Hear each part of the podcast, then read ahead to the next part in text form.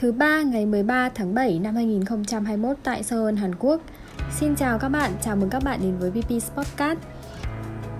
Chủ đề hôm nay mình muốn nói đến đấy chính là đấu tranh bình đẳng giới ở Hàn Quốc. Nữ giới vẫn ngại mác nữ quyền, nam giới không ủng hộ.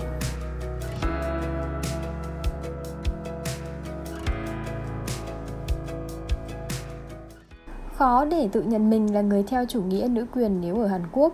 Tại đất nước này thì vẫn có những khuôn mẫu và sự kỳ thị nhất định khiến phụ nữ ngại ngần mang mác nữ quyền. Sira Park, 29 tuổi, là chủ một quán cà phê tại Seoul. Cô rất quan tâm tới quyền phụ nữ nhưng không tự nhận mình là người theo chủ nghĩa nữ quyền, đặc biệt là ở Hàn Quốc. Thay vào đó thì cô gọi mình là một người ủng hộ bình đẳng giới. Sira không phải là người duy nhất nghĩ như vậy. Ở Hàn Quốc, những người phụ nữ thành công, độc lập và ủng hộ quyền phụ nữ sẽ hiếm khi nói về những nữ quyền một cách công khai. Nếu nhận mình là người ủng hộ nữ quyền, bạn có thể bị xem là người chống đối nam giới. Khái niệm về nữ quyền có thể khác nhau tùy thuộc vào nơi sống và cách tiếp nhận. Ngày nay, nhiều phụ nữ Hàn Quốc đã đấu tranh vì nữ quyền bằng nhiều cách khác nhau. Tuy nhiên thì sự phẫn nộ và phản đối gay gắt từ nam giới cũng không ít. Nhiều phụ nữ vẫn ngại ngần khi gắn mác là nữ quyền. Phong trào 4-0 và tỷ lệ sinh thấp nhất thế giới. Ngày nay, nhiều phụ nữ Hàn Quốc sẵn sàng từ chối làm theo các quy tắc gia trưởng. Họ sẽ hướng tới việc không kết hôn, không có con, không hẹn hò, thậm chí không quan hệ tình dục. Đối với người phụ nữ, tôi luôn cảm thấy rằng kết hôn không mang lại nhiều lợi ích. Cô Lee, chuyên gia 40 tuổi sống cùng chú chó của mình tại Seoul nói, cô đã nhìn thấy xung quanh mình những người phụ nữ có học thức, giỏi giang và đạt được nhiều thành tựu trong công việc, nhưng lại gặp khó khăn sau khi kết hôn và sinh con. Tỷ lệ sinh của người Hàn Quốc đã giảm không phanh xuống mức thấp nhất thế giới.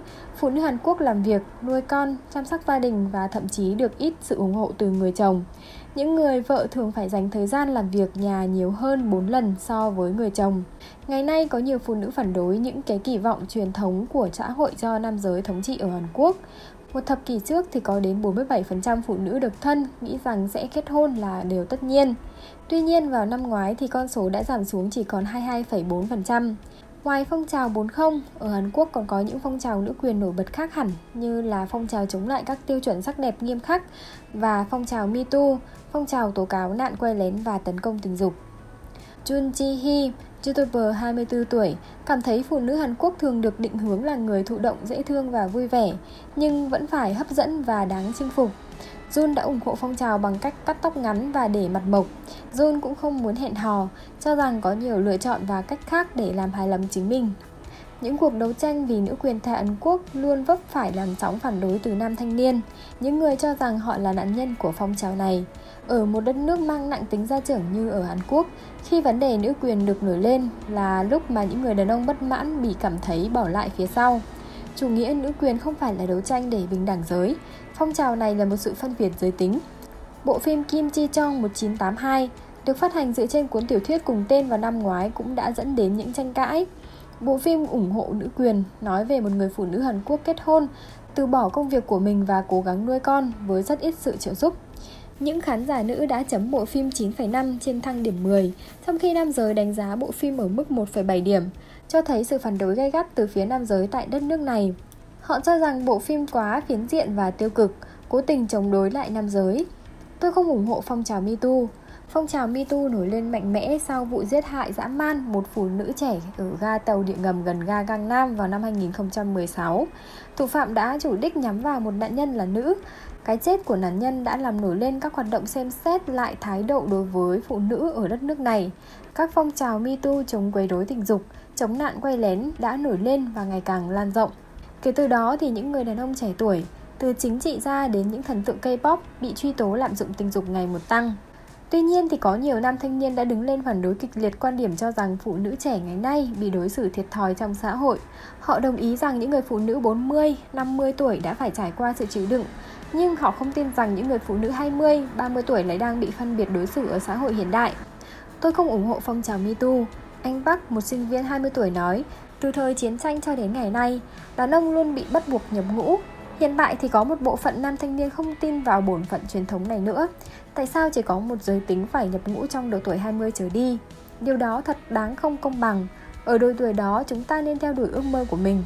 Đa phần nam thanh niên cho rằng việc nhập ngũ là một sự lãng phí thời gian.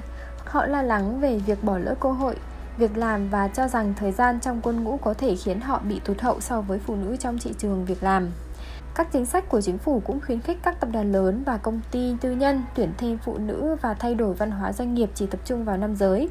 Điều này dẫn đến những ý kiến cho rằng biện pháp của các chính phủ đã mang lại cho phụ nữ một lợi thế không công bằng.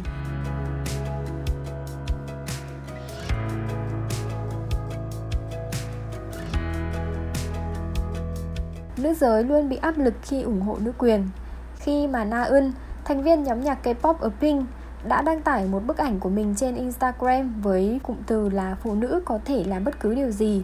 Bức ảnh này đã gây sốt cộng đồng mạng và mang lại phản ứng dữ dội với nhiều người gán cho cô là nữ quyền. Cuối cùng cô đã xóa bức ảnh khỏi tài khoản của mình vì quá áp lực.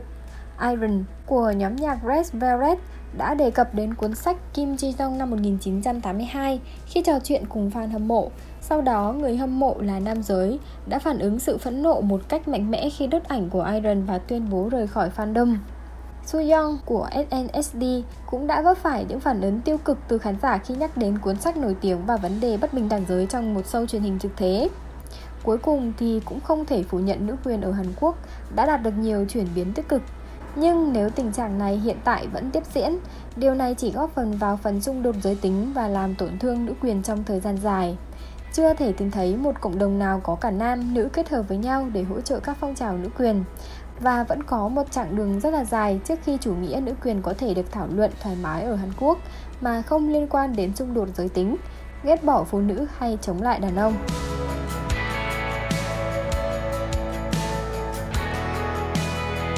Cảm ơn các bạn đã lắng nghe và cùng đồng hành với mình trong tập podcast ngày hôm nay. Nếu như các bạn có những câu hỏi và thắc mắc dành cho mình thì có thể gửi về địa chỉ email là bienhuen1295a@gmail.com hoặc có thể để lại những cái bình luận sau những tập podcast của mình trên địa chỉ YouTube là BB Podcast để mình có thể giải đáp những cái thắc mắc đấy của các bạn. Mình cũng rất mong và rất vui có thể nhận được những cái ý kiến tích cực và nhận được nhiều sự ủng hộ của các bạn về tập podcast này của mình. Rất vui được đồng hành với các bạn trong tập podcast ngày hôm nay. Xin chào và hẹn gặp lại các bạn trong các tập sau.